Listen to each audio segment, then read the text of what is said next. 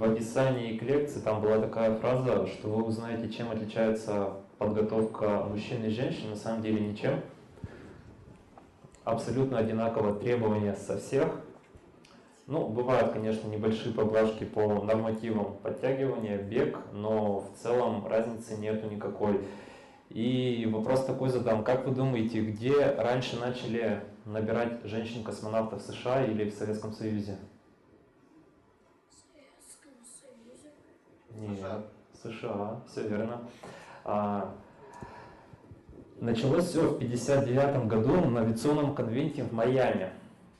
Туда приехали два очень важных людей для НАСА, два доктора, которые, собственно, занимались тем, что составляли медицинский портрет кандидатов в астронавты. Вот как раз э, доктор Олвейс, он описал портрет, какие требования должны предъявляться кандидатам, а э, генерал Фликинджер, он э, занимался тем, что консультировал НАСА по вопросам медицины. И вот эти как раз два человека решили, что стоит попробовать в космос отправить женщину. На тот момент уже были отобраны астронавты. То есть и первый отряд астронавтов США был создан, а не в Советском Союзе. То есть уже в 1959 году были набраны первые астронавты для проекта «Меркурий». А в Советском Союзе отряд был набран только в начале 60-х годов, то есть годом спустя. И вот, значит, на этом конвенте они обсудили вопросы, может быть, стоит попробовать пригласить женщину на медицинское обследование. И как раз кандидатом стала Джеральдина Коп, это достаточно известная летчица США. А, у нее несколько тысяч часов налета, Э, на множестве летательных аппаратов. Вот она стала первой, так скажем, кандидаткой для прохождения медкомиссии. Чтобы, так скажем, не поднимать интерес в прессе и в общественности, это все проводилось секретно. И даже в США долгое время это все находилось в секрете, то есть это знали только в НАСА. А в России того вся эта история более-менее стала подробно описываться в начале 2000-х годов. Дальше. А, Джеральдину Коп пригласили в клинику Лавлейс, то есть это была как раз клиника доктора, и чтобы оплатить исследование ее, попросили Жаклин Кокран, то есть это была подруга Лавлейса, доктора, а, это тоже летчица, у нее множество рекордов было. А, у нее был свой прибыльный бизнес косметический, и они с мужем решили оплатить исследование Джеральдин Кот. Ее тайно привезли в больницу и начали над ней издеваться. Э, за пять дней, то есть это был первый этап эксперимента, всего было вообще три этапа, три фазы. И вот первая фаза включала 87 тестов – то есть были самые банальные там сдача крови, мочи, э, рентген делали. И были такие экзотические, ей в э, голову вводили 18 игл для того, чтобы отследить мозговую активность. Э, потом были такие эксперименты, как называется собачье купание. То есть испытуемого помещали, изолировали от воздействия внешнего. То есть он помещался в воду температура которой была 35 градусов. Закрывали глаза, обезвешивали, соответственно, человек не испытывал вообще ничего, никаких тактильных ощущений он не мог испытать. То есть он не слышал, не видел, ничего не чувствовал. И в таком состоянии она пробыла 10 часов. И что самое интересное, э, когда мужчины проходили это испытание, они находились 3 часа. А Кобб продержалась 10, и причем у некоторых испытуемых уже в первые часы наблюдались жуткие галлюцинации, неконтролируемые. И приходилось эксперимент прекращать. Потом были тоже интересные вещи, когда Кобб помещали в такой специальный тоже контейнер и э, измеряли э, массу тела обезжиренную. То есть там множество экспериментов, множество непонятных слов, исследовали вообще абсолютно все. И вот первая фаза показала, что у кот очень хорошие показатели и по некоторым параметрам даже выше, чем у мужчин. И было решено ее уже перевести в другое учреждение медицинское. И там она была подвержена различным психологическим тестам, выявляли различные отклонения, которые бы могли повлиять на успешный полет, на выполнение миссии. Но, к сожалению, а, дойдя до третьего этапа, а, начали возникать проблемы. То есть она выполнила все тесты, генерал и доктор были довольны и решили, что надо набирать еще женщин.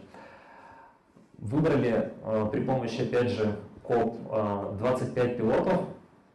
То есть, опять же, если сравнивать, мы потом поподробнее поговорим, отряд женский в Советском Союзе и вот первый отряд женский в США.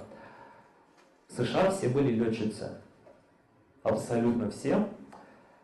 И у них было техническое образование. Что говорить про наш отряд, там были и учителя, и ткачихи, и сравнивать их по опыту нельзя было. Из 25 женщин а, были выбраны 13, некоторые отказались по тем или иным причинам, кто-то испугался тестов, кто-то по семейным обстоятельствам, вот как раз вот первая шестерка, да, вторая шестерка, шестерка и плюс скоп. Все они прошли точно такие же испытания, и было доказано, что у большей части женщин показатели лучше, чем у мужчин. Тогда было решено, что нужно эту тему развивать, нужно отправлять женщин. Но сразу возникли проблемы. Предъявлялись э, два особых требования. Первое, это должна была быть степень бакалавра физических наук, там, химических наук. И вторая, которая, собственно, помешала женщинам, это квалификация летчика-истребителя. А поскольку женщины не могли пойти в армию, то они не могли получить эту квалификацию. В итоге они все были гражданскими пилотами.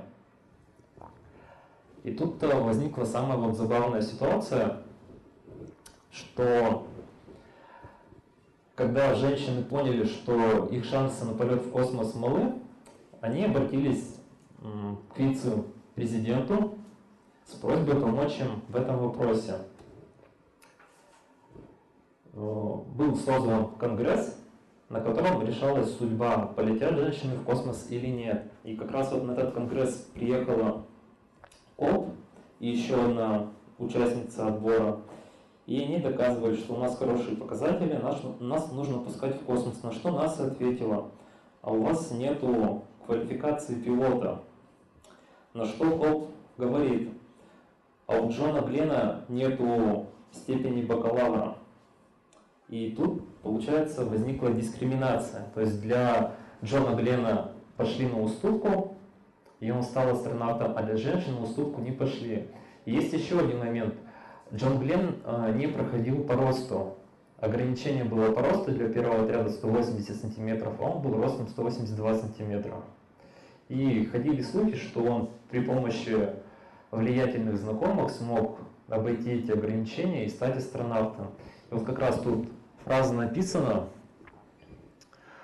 после которой э, Глену все начали хлопать и аплодировать.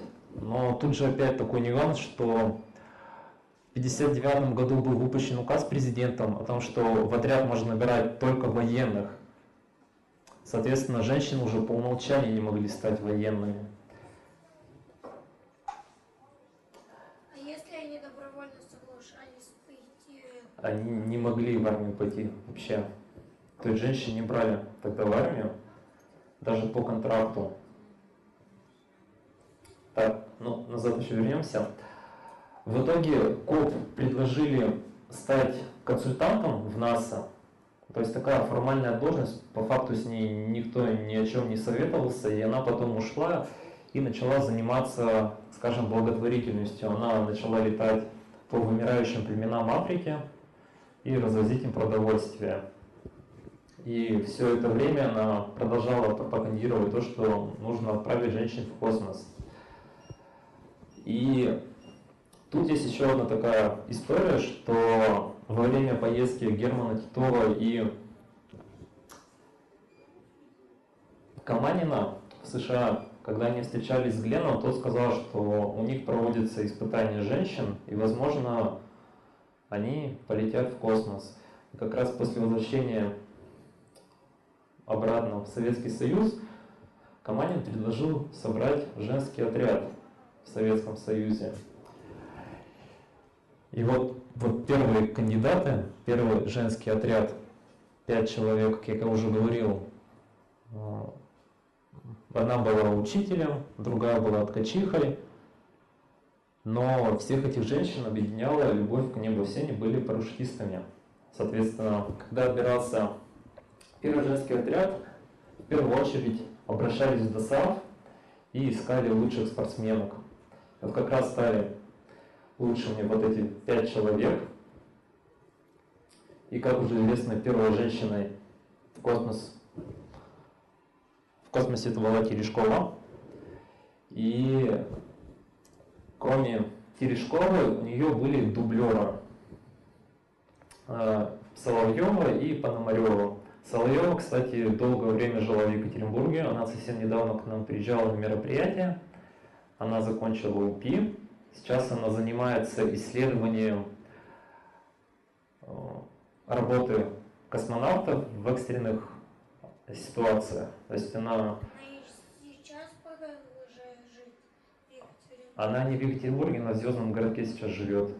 То есть и ей уже 80 с лишним лет, но она по-прежнему работает. Даже, по-моему, в возрасте 70 лет она и с парашютом прыгала. Все очень такая известная женщина. И э, долгое время в Советском Союзе тоже шли споры, отправлять или не отправлять. Королев не хотел. Гагарин вообще говорил, что нет смысла рисковать жизнью женщины, а тем более матери. И что самое интересное, Пономарева на тот момент уже имела ребенка. Поэтому Гагарин был против. И разбилась на два лагеря. группа людей и начали обсуждать, стоит, не стоит. Но нужно было как-то США обгонять. И решили, ладно, давайте отправим. Вот, э, начали испытывать, причем испытания были более мягкие, чем в США. Они успешно показали, что смогут полететь в космос. И Тут еще возникла такая ситуация, что... Э, Если же они проходили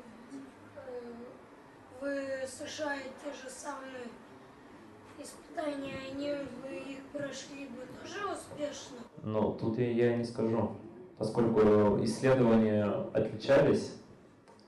К примеру, в Советском Союзе не было такого собачьего купания.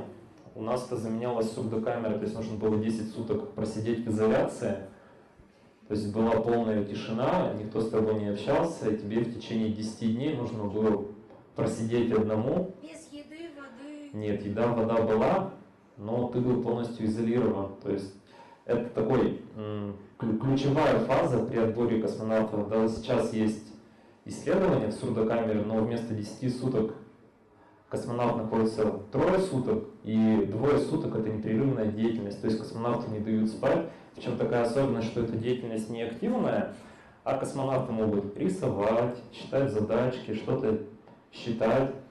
Если он начинает засыпать, ему подают сигнал, нужно проснуться. И вот после того, как космонавт двое суток не спал, тут-то начинается самое интересное. Ему подкидывают различные сложные задачи, нештатные ситуации, и он должен справиться. И вот как раз, если испытуемый сможет пройти испытания с рудокамерой может стать космонавтом, но многие заваливались на нем, поскольку, опять же, возникали различные галлюцинации, и в человеке открывались, так скажем, все, все страшное, что не могло скрыться при, так скажем, спокойной деятельности. Ну так вот, э, в целом все эти претендентки показывали ровные, показ... ну, у всех были ровные показатели, немножко не отличались. И встал вопрос, кто же все-таки полетит? Э, так скажем, какого-то конкретного лидера не было. И опять же, одни хотели, чтобы полетела Пономарева, другие, чтобы полетела Терешкова. Но это тоже вмешалось правительство Советского Союза. И они сказали, что в космос нужно отправить, скажем, обычного человека из, ну как бы, не, не имеющего влиятельных родственников или родственники, которые имеют высокое положение в обществе. И таким образом выбор пал на Терешкову, поскольку у нее сам отец погиб во время еще финской войны, работала она просто портнихой, и все сошлись на ее кандидатуре. И вот эта тройка начала готовиться. И вот, кстати, на столе можно заметить таблицу, но поскольку снимок черно-белый, не сильно видно, что цифры разного цвета. Это такая специальная таблица, по которой определяют э, скорость реакции и умение э, быстро ориентироваться, так скажем, с незнакомым материалом и информацией. Сейчас точно такое же испытание проходит при парашютной подготовке, то есть у космонавтов на руке закрепляется карточка с цифрами, и у каждой цифры э, разный цвет, черный и красный. Космонавт заранее не знает, какие цифры там есть и какого они цвета. После того, как он выпрыгивает из самолета, он открывает карточку и начинает надиктовывать. То есть, к примеру, первая цифра красная, потом вторая черная, третья красная. И потом уже на Земле э, медики смотрят, проверяют, если все хорошо, скажем, ставится зачет, если нет, он перепрыгивает. То есть это все направлено на то, чтобы человек смог работать э, при повышенном стрессе. То есть если когда, э, во время подготовки Терешковой прыжки с парашютом были необходимы для того, чтобы научить космонавта справляться вообще с парашютом, поскольку корабли «Восток» Первые корабли, их было всего шесть, из них космонавтов катапультировали. Соответственно, спускаемый аппарат приземлялся на своем парашюте, космонавт на своем. И это было обязательное условие. Сейчас же все союзы приземляются на парашюте тоже, но космонавт находится в кораблях. Поэтому сама парашютная подготовка необходима для того, чтобы космонавт смог работать в условиях стресса. То есть это выездная обычно сессия, они за вот эту сессию порядка 50 прыжков совершают. Но она проходила такие же испытания мозговой активности, бегала на беговой дорожке, на велотренажере, крутилась в центрифуге. То есть, в общем, все, что проходили другие космонавты. И вот 16 июня 1963 года корабль «Восток» стартовал. Это был двойной полет. На корабле «Восток-5» летел второй космонавт Быковский. То есть до этого тоже были групповые полеты. «Восток-2», «Восток-3», «Восток» Восток-2 один был, вот третий, четвертый парные и пятый, шестой тоже парные. И ну, многие уже слышали, да, что полет Терешкова в принципе нельзя называть успешным, поскольку первые сутки у нее начались проблемы, она начала жаловаться на то, что ей давит шлем, давят перчатки и вообще скафандр неудобный. А, долгое время она не выходила на связь, начали уже переживать, потом посмотрели на камеру и оказалось, что она просто спит. Соответственно, нужно было ее разбудить. Во время полета Терешкова практически не питалась, то есть у нее был запас еды в тюбиках, но она их не использовала. Еще у нее возникали проблемы с э, ориентацией корабля. То есть для того, чтобы корабль вернулся обратно, должны включиться, скажем, тормозные двигатели, и нужно корабль сориентировать. Вообще это все проходит в автоматическом режиме, но как мы знаем, к примеру, по полету Леонова и Беляева, у них эта автоматическая система спуска сломалась, и им пришлось вручную спускаться. И Терешкова долгое время не могла сориентировать корабль по тангажу, то есть это вверх-вниз. Поскольку, когда она пыталась корабль опустить вниз, он ее поднимался вверх. Уже потом выяснили, что во время соединения коммутации просто провода перепутали. А Терешкова, когда тренировалась в тренажере, она уже выработала все эти действия и долго не понимала, в чем проблема. Но на земле быстро сориентировались и, в общем, поняли, что и так все будет хорошо. Терешкова вернулась успешно, несмотря на то, что у нее были сложности.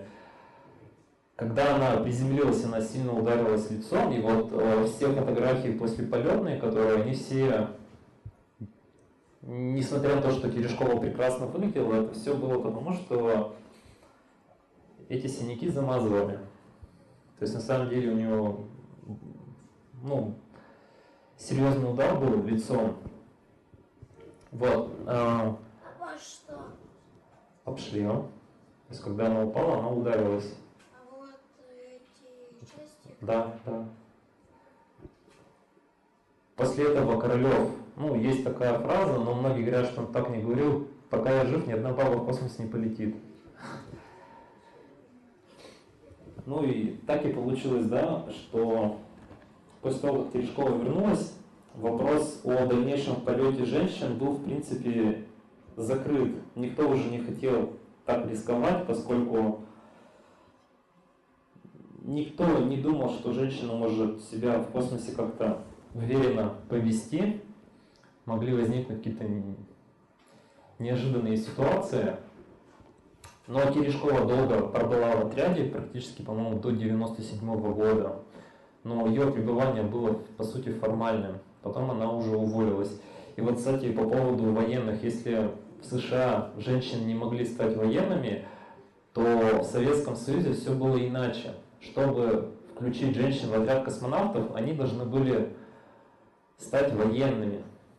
И тогда всех в звании рядовых Чаде зачислили в отряд космонавтов, поскольку раньше отряд космонавтов а, был военным. То есть спустя какое-то время он стал уже гражданским. То есть Терешкове сейчас 84 года.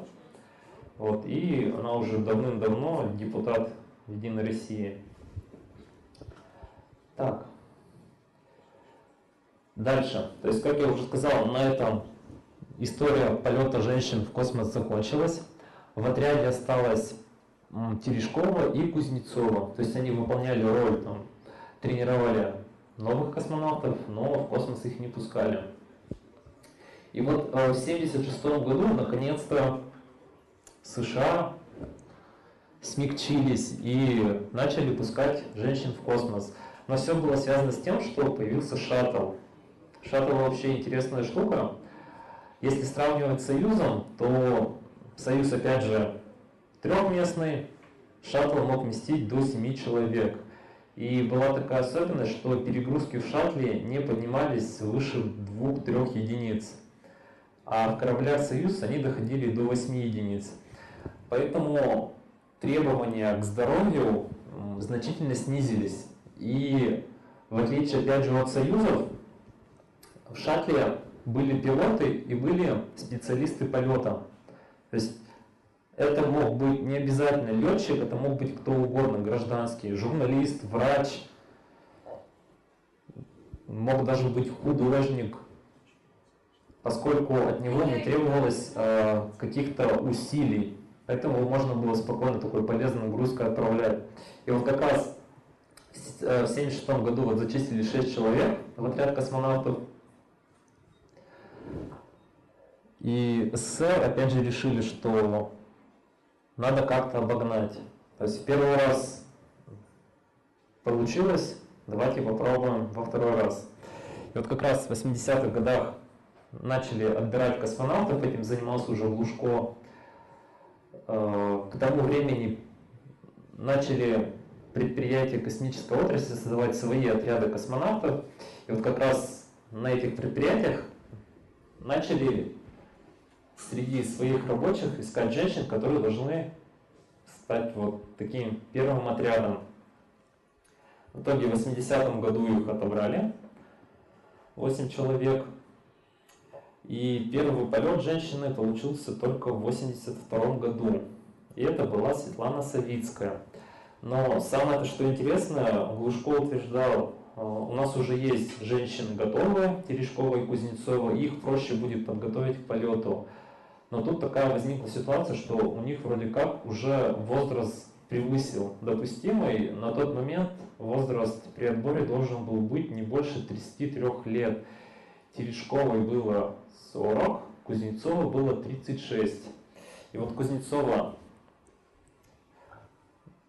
так сказать, не хотела эту возможность упускать и опять же пошла в руководство с требованием, чтобы ее допустили. На что поступил такой ответ? Э, Глушко, я уже дал ответ положительный отцу Савицкой. Отец Савицкой это дважды герой Советского Союза, который прошел полностью Великую Отечественную войну. Он имел большое влияние, и, соответственно, вопрос уже изначально был решен, что из этих восьми полетит Савицкая. Савицкая полетела в 1982 году на станцию Салют-7.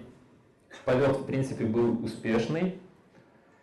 И, кстати, Савицкая была летчицей в отличие, опять же, от Терешковой и Кузнецовой. То есть она имела множество рекордов скорости, высоты полета и могла легко справиться с перегрузками. То есть вот э, с 19 по 27 августа первый полет, и в 84 году она полетела на салют уже с Жени Бековым. И тут самое то, что интересно, у нее был первый выход в открытый космос. Это опять же первая женщина, которая вышла в открытый космос. То есть у нас и Леонов, и была осуществлена первая сварка в космосе женщиной. Ну и вообще первая сварка в космосе. И вот кто смотрел фильм «Салют-7», может помните, там в самом начале Савицкая будто бы за окалину зацепилась и проткнула скафандр. Но на самом деле такого не было.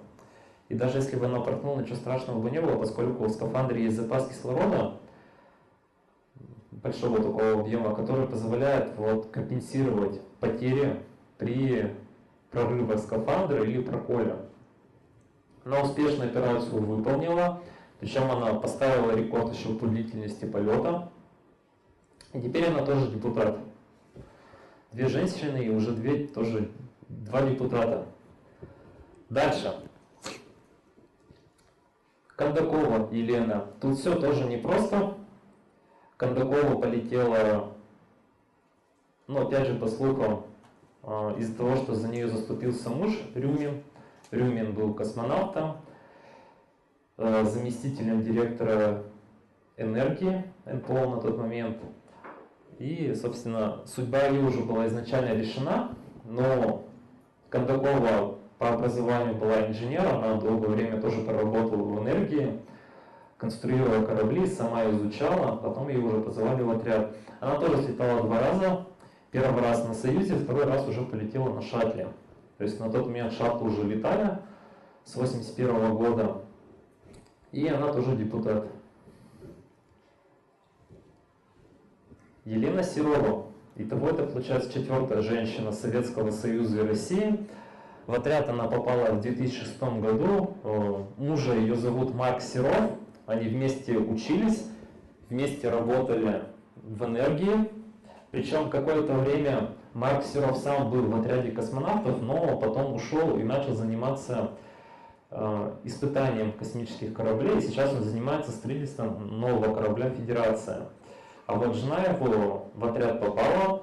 Причем вот если посмотреть, она зачислена в отряд в шестом году, а впервые полетела в четырнадцатом году. То есть на самом деле очень короткий промежуток от попадания в отряд и до старта. Потому что в среднем срок занимает где-то от 10 лет ожидания полета. Она слетала один раз, и теперь она тоже депутат. Теперь перейдем к США. В США, как уже было сказано ранее, в 1976 году отобрали женщин для полета в космос. И вот первой стала Али Райт. Она с два раза слетала на челленджеры и должна была полететь третий раз. Но там произошла катастрофа, мы чуть позже тоже поговорим. Салли Райт, в принципе, по специальности тоже не была летчицей. И вообще она поступила в университет, немножко получилось, бросила и решила стать профессиональной теннисисткой. Но спустя несколько месяцев активных тренировок она поняла, что это не ее, и поступила в университет обратно. То есть у нее э, степень бакалавра в области физики была, потом у нее есть степень магистра, и, по-моему, еще что-то у нее было с экономикой. И сами полеты можете заметить, что короткие, то есть обычно шаттлы не более чем на две недели летали в космос, поскольку конструкция корабля не позволяла долгое время находиться в космосе из-за того, что радиация могла навредить астронавтам. Поэтому все полеты в космос США в то время были короткими. И как раз это позволило США поставить рекорд по количеству запущенных женщин в космос. То есть на данный момент они, по-моему, уже около 60 женщин отправили в космос, поскольку в шаттле вмещалось 7 человек, и из них две это были всегда женщины. Энн Фишер – это первая мать, которая полетела в космос. То есть потом, после полета, она еще родила ребенка, и она слетала опять же один раз на Discovery и должна была полететь второй раз на Challenger, но тут произошла катастрофа, да, то есть впервые шаттл э, во время старта взорвался, точнее не сам шаттл, а ну, шаттл разорвало от э, аэродинамического давления. То есть там на самом деле многие думают, что взорвались двигатели или баки с горючим, на самом деле его просто-напросто из-за перепада давления разорвало. Вот как раз катастрофа шаттла Challenger. Э, вот здесь на фотографиях представлены две женщины, они никаким образом не связаны с космонавтикой и с авиацией. В 80-х провели эксперимент «Учитель в космосе». То есть задача была такая, отобрать лучших кандидатов со, всего, со всех штатов. И вот Маколев и Резник, э, собственно, стали, точнее, не, не, не Резник, там у нас есть Морган, да, а Резник, это, собственно, вот э, и Маколев это первые женщины, которые погибли в космосе, но за все время полетов. И вместе с Маколев была отобрана Морган по этому, так скажем, конкурсу «Учитель в космосе». То есть задачи полета входило проведение занятий из космоса. Здесь мне это такие 15-минутные ролики должны были быть отсняты. И должен был быть установлен телемост и школьники могли общаться с этим учителем, она могла вести уроки. Но вот первый полет не состоялся, и Криста, она погибла. Соответственно, необходимость в дальнейших полетах учителей отпала, и Барбара Морган, так скажем, из отряда, ну не то что выгнали, она ушла сама и начала опять преподавать. И уже только в 90 восьмом году она обратно вернулась в отряд, причем к ней не предъявляли какие-то особые требования, то есть ее сразу приняли. Она не проходила какие-то отборы.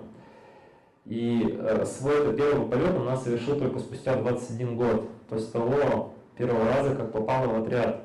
Поскольку в 2003 году еще случилась одна катастрофа шаттла, после того, как миссия была в космосе выполнена, и шаттл вошел в плотный слой, слой атмосферы, то его разорвало. После этого опять на почти на два года полеты прекратились.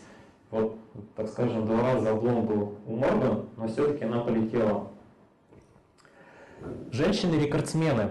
Но вот самая сейчас известная женщина-космонавт это Пегги Уитсон, точнее астронавт.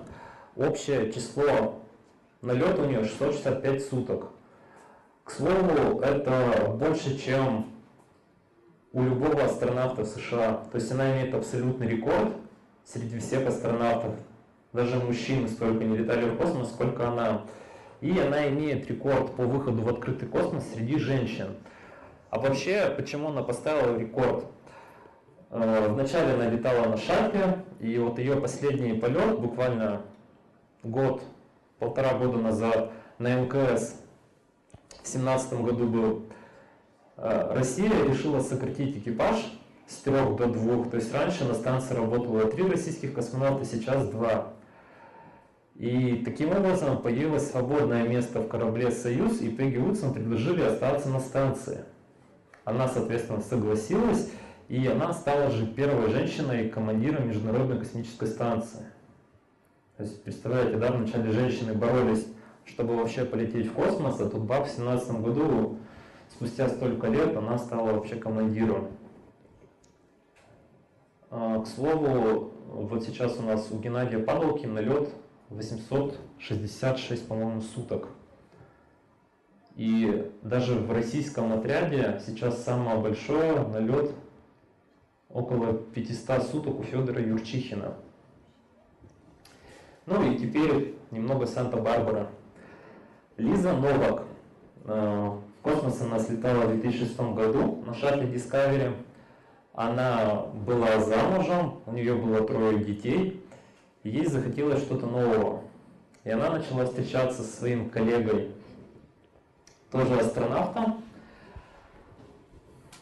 С мужем она рассталась, а потом в какой-то момент она узнала, что ее новый любовник встречается с другой.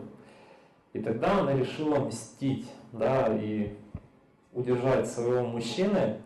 И ходит такая история, что, ну, точнее, как история, это все в материалах содержится уголовного дела.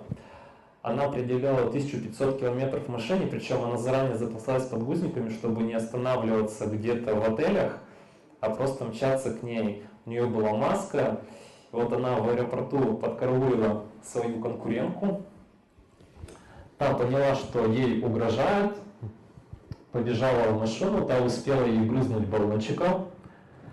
В машину, после чего вызвали полицию и Новак э, задержали, на какое-то время провела в тюрьме, пока вели дело.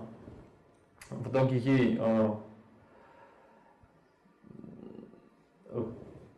в дело записали такие нарушения, как угроза жизни, э, угроза похищения, угроза убийства. Но если угроза похищения еще не так сильно могло сказаться на сроке заключения, то вот убийство могло ей светить пожизненным. Но впоследствии эту, это нарушение у нее дела вычеркнули. Она там наделась двумя сутками ареста и годом условного заключения. Но после этого НАСА пересмотрела полностью систему отбора космонавтов, в том числе отбора по психологическим параметрам. То есть психиатры составили новые тесты, чтобы впоследствии такого не повторялось. Саму Лизу Новак э, выгнали из НАСА, она потом перешла обратно на свое старое место работы, но при этом ее понизили в звание. у нее на тот момент было высокое звание воинское, и потом чуть ли она не до рядового была понижена. Ну, ВВС это тоже не нужно было, и в какой-то момент ее тоже оттуда выгнали любовника ее из НАСА выгнали. И вот тут есть такая э, причина увольнения без почести и привилегий. То есть это означало, скажем, все заработанные свои баллы и деньги, которые она могла получить, она потеряла. То есть она много лет там служила, да, на благо страны, и вот такая нехорошая ситуация в ее жизни обернулась тем, что она была с позором вообще выгнана. И Впоследствии э, все космонавты начали тоже как-то более внимательно строить отношения. Ну и теперь э, вернемся опять же к нашим женщинам. Сейчас у нас в отряде есть Анна Кикина. Вообще это единственная женщина в отряде космонавтов после Серовой. В отряд она попала в 2012 году, и тогда впервые в истории России был проведен открытый набор в отряд космонавтов. Она подала документы, причем вот она до отбора в отряд космонавтов работала программным директором на радио. И ее образование вообще никак не было связано с авиацией, с космонавтикой или какой-нибудь физикой. Вот она попала в отряд, поскольку в 2012 году не были такие сильные требования к образованию и опыту работы, а вот сейчас отбор, который закончился второй, там прям четко было прописано, что преимущества будут отдаваться людям а, с образованием аэрокосмическим и опытом работы, либо военным летчикам. Ну и так и получилось. Вот сейчас ребят отобрали, половина из них инженеры, половина военные летчики. Э, и объявили сразу о новом наборе. Правда, непонятно, когда он будет старта, э, начнется. А, в этом наборе было 420 заявок, и, по-моему, около 70 было женщин, но ни одна женщина не прошла. У меня даже коллега из Новосибирского планетария подавала. То есть по здоровью у нее все было прекрасно, но по образованию сказали, что извините. Таким образом, вот она не смогла дальше проверить себя.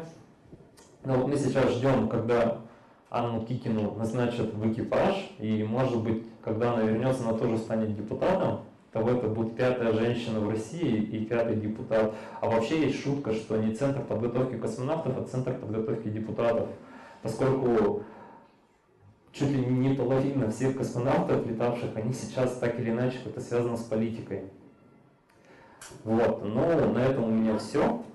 Если есть вопросы, готов ответить.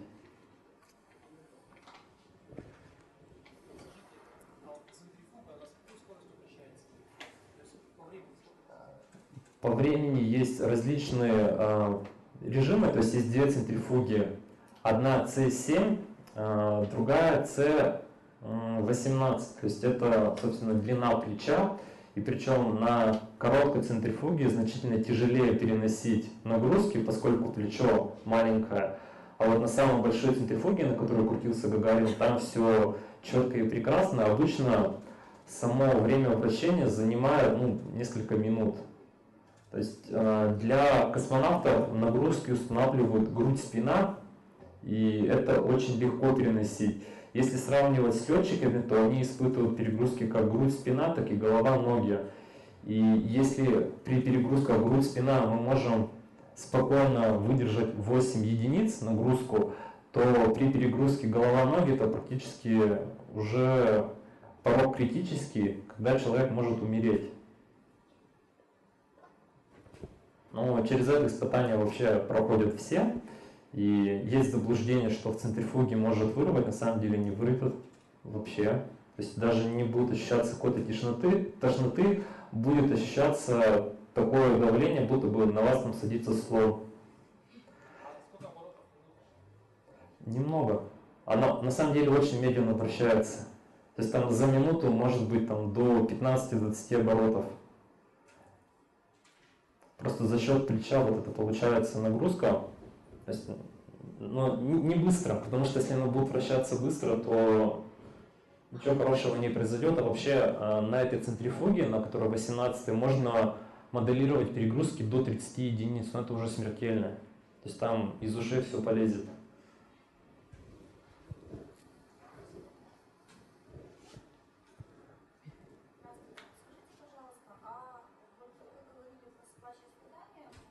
Да.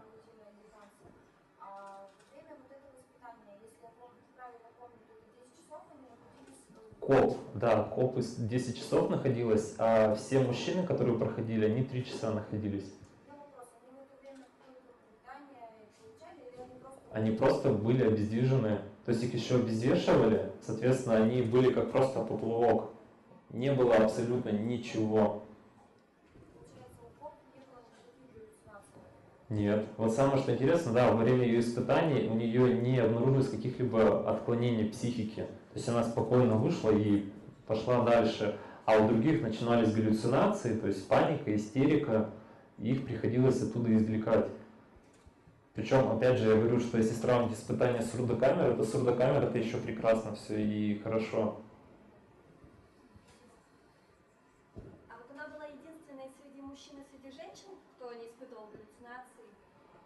А, ну, Или она, по крайней мере, она, женщина, да, показала практика, некоторые тесты женщины лучше переносили, чем мужчины. Вот как раз касательно вот этого собачьего плавания, у женщин зачастую эти показатели были лучше, чем у мужчин. Но, видимо, они просто таким образом решили испытать, когда же коп сломается. Вот и потом поняли, что да, уже хватит, наверное, мучиться и выпустили. Э, то, что у нее отсутствовали? Просто крепкая психика и все. То есть это же все индивидуально. То есть у каждого, скажем, по-разному устроен организм, каждый по-разному тренирован, и от рождения, так скажем, предрасположен быть более спокойным там, или более возбужденным в каких-то ситуациях. Но в космонавты обычно отбирают людей, которые в условиях повышенного стресса остаются спокойными.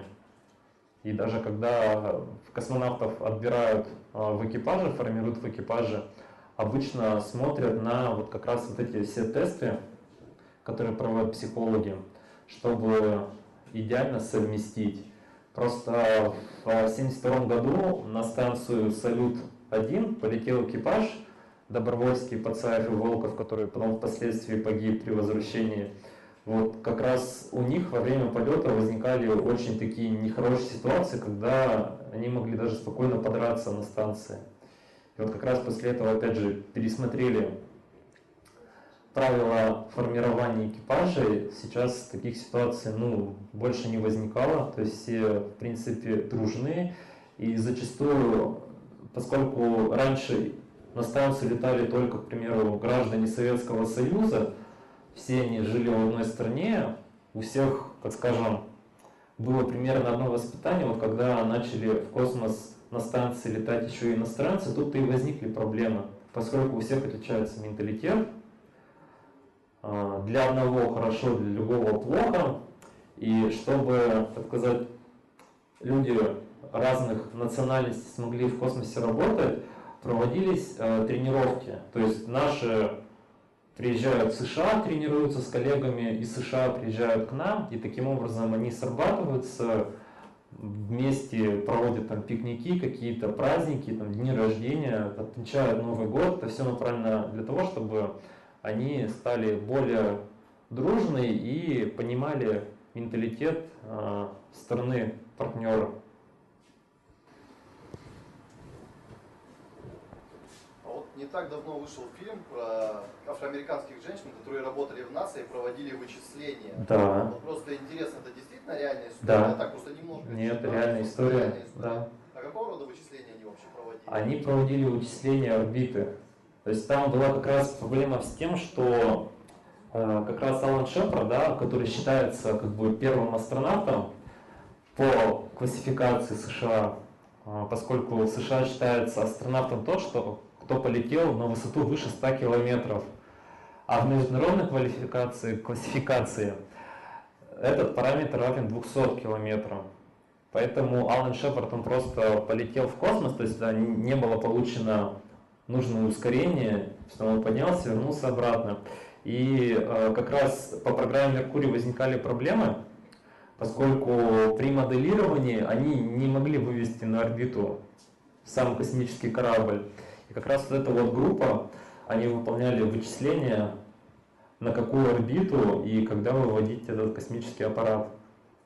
И можно заметить, да, что в США вообще, в принципе, очень много было дискриминации касательно женщин, касательно афроамериканцев. И, кстати, вот первый афро афроамериканец полетел на шаттле, тоже было уже в 90-х годах. То есть очень долго тоже их не допускали. И на самом деле сейчас претензии к Роскосмосу предъявляют США, поскольку Роскосмос афроамериканцев не пускает. Но они прикрываются тем, что да, как, вроде как бы афроамериканцев-то нету. Причем а, у нас сейчас наш земляк с вами Сергей Прокопьев в космосе находится. И долгое время с ним в экипаже была а, афроамериканка Эпс.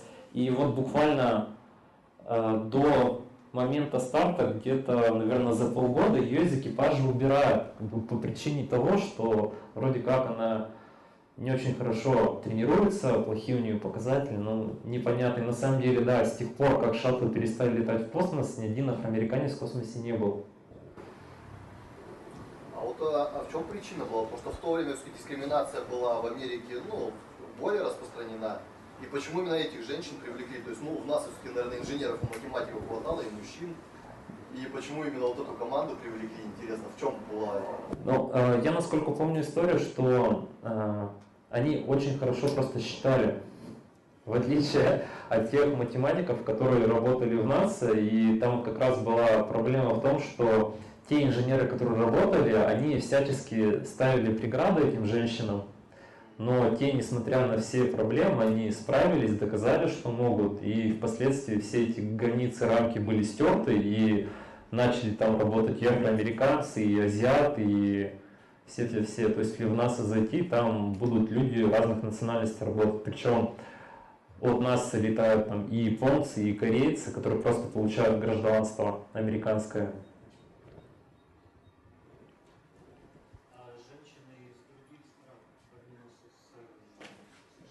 А, Есть Великобритания, есть Франция, Индия. Есть одна женщина, которую называют еврейкой, но она против. А? А, Она на самом деле американка, но корни у нее, то есть родители, дедушки у нее были евреи. Она вроде как бы и придерживается своих корней, но не любила, когда говорили, что она первая еврейка-астронавт. Потом, ну вот были афроамериканцы, корейка была, китаянка была.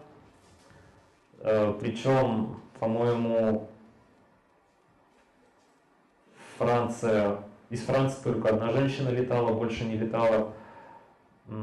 Из Германии, из Германии, по-моему, не было.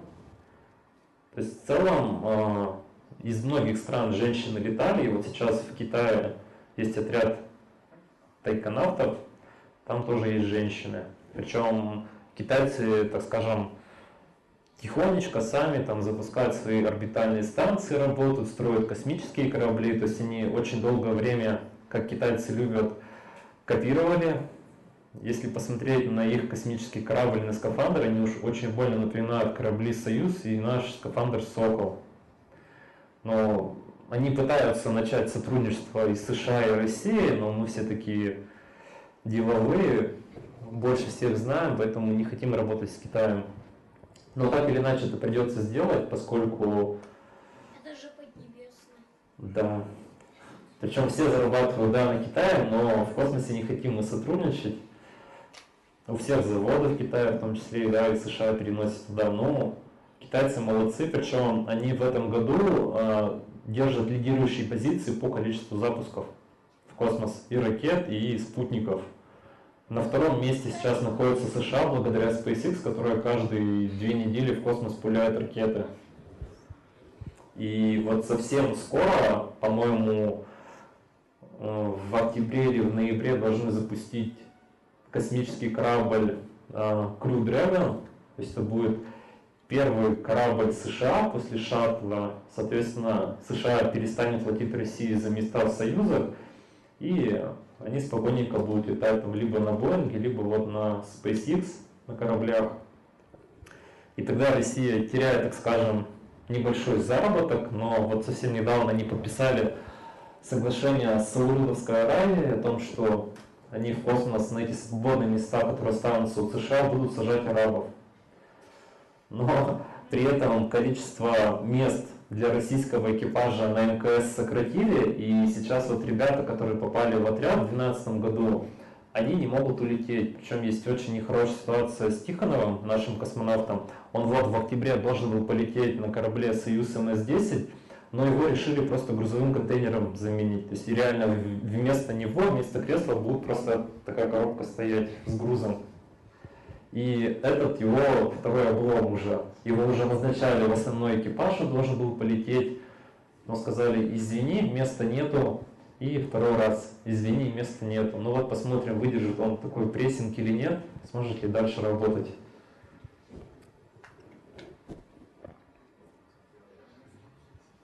Я на самом деле ждал, что будут вопросы о том, как же по женской части в космосе. Я даже готовился. Ну, расскажу, на самом деле все просто. Есть э, космические гинекологи, которые следят за организмом женским, и э, женщины просто пьют таблетки. И была даже такая шутка, когда Салли Райт впервые полетела на шаттле, и НАСА сказали, тебе 100 тампонов на неделю хватит, вот.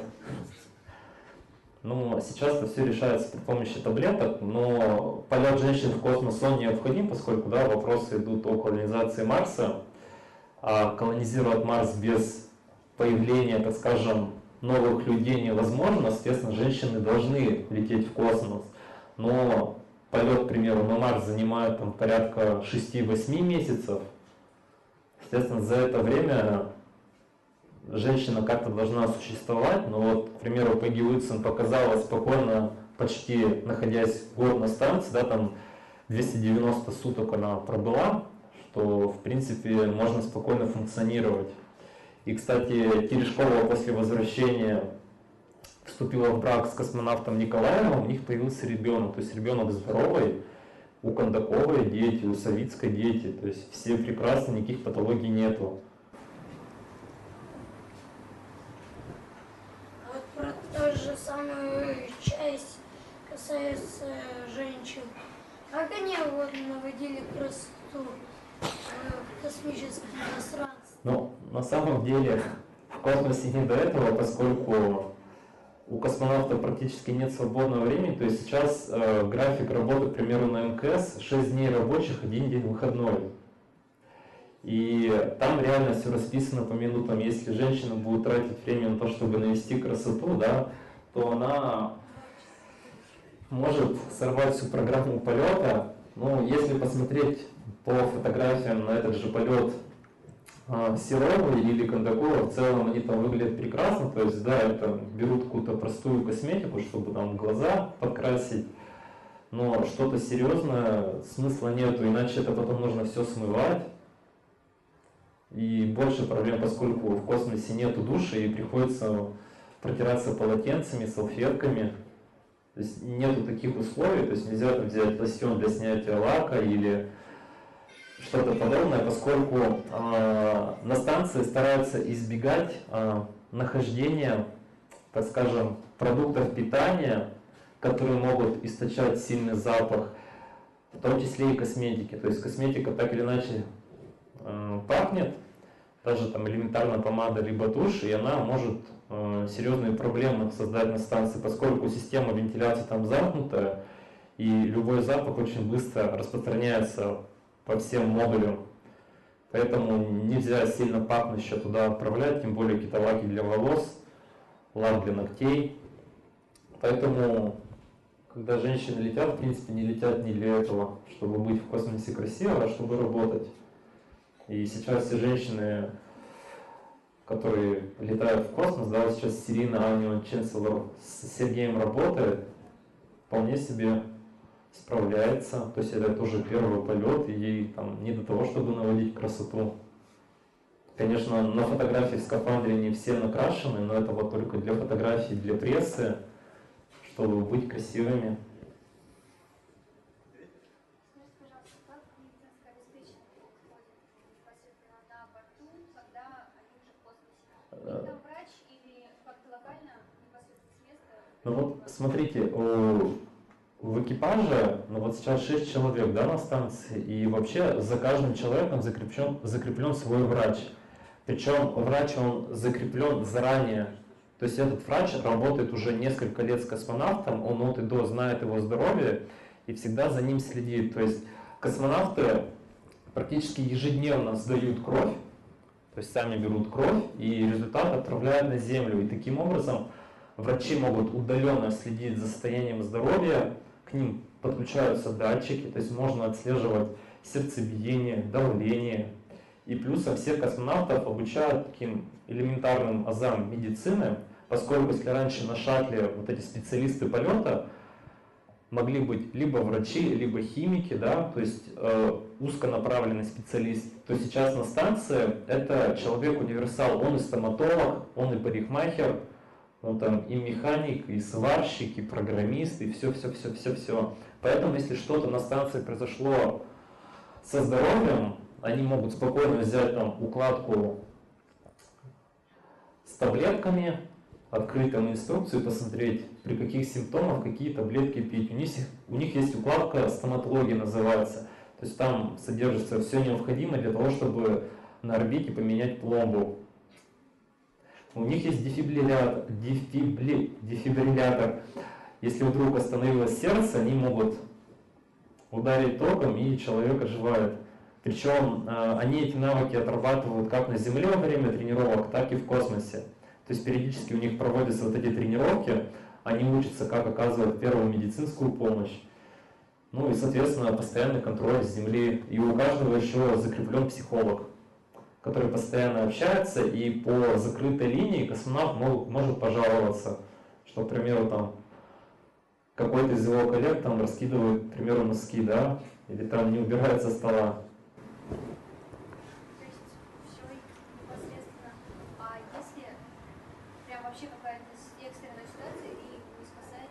А? А, Если экстренная ситуация, тогда полет э, завершают и в срочном порядке корабль спускают. И вот один был такой случай с космонавтом Васютиным.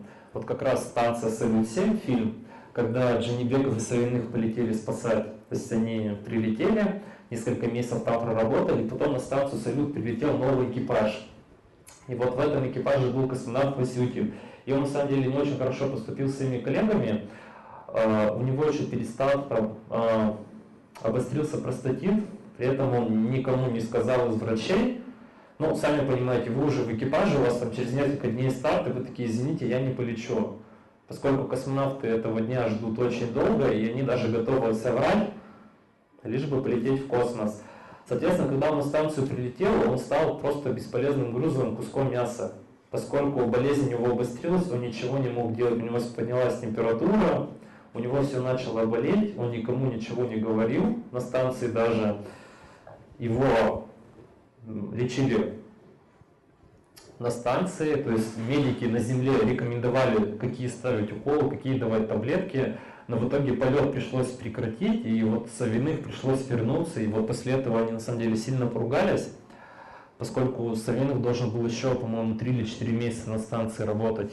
И э, печаль-то еще в том, что всем, кто слетал на станцию Салют-7, дали звание Героя Советского Союза, в том числе и Васютину, который, собственно, подставил вообще всю экспедицию.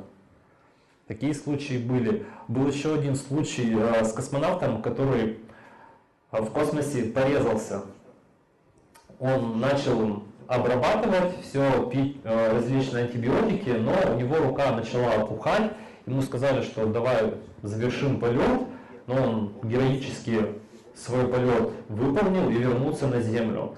То есть все в зависимости от ситуации. Если понимать, что с какими-то проблемами еще можно поработать и остаться на станции, если что-то угрожает жизни, то обязательно корабль спускают, хочет того космонавт или нет. Вот мне показывают на время, что уже все. Всем спасибо. Если будут вопросы, готов ответить так.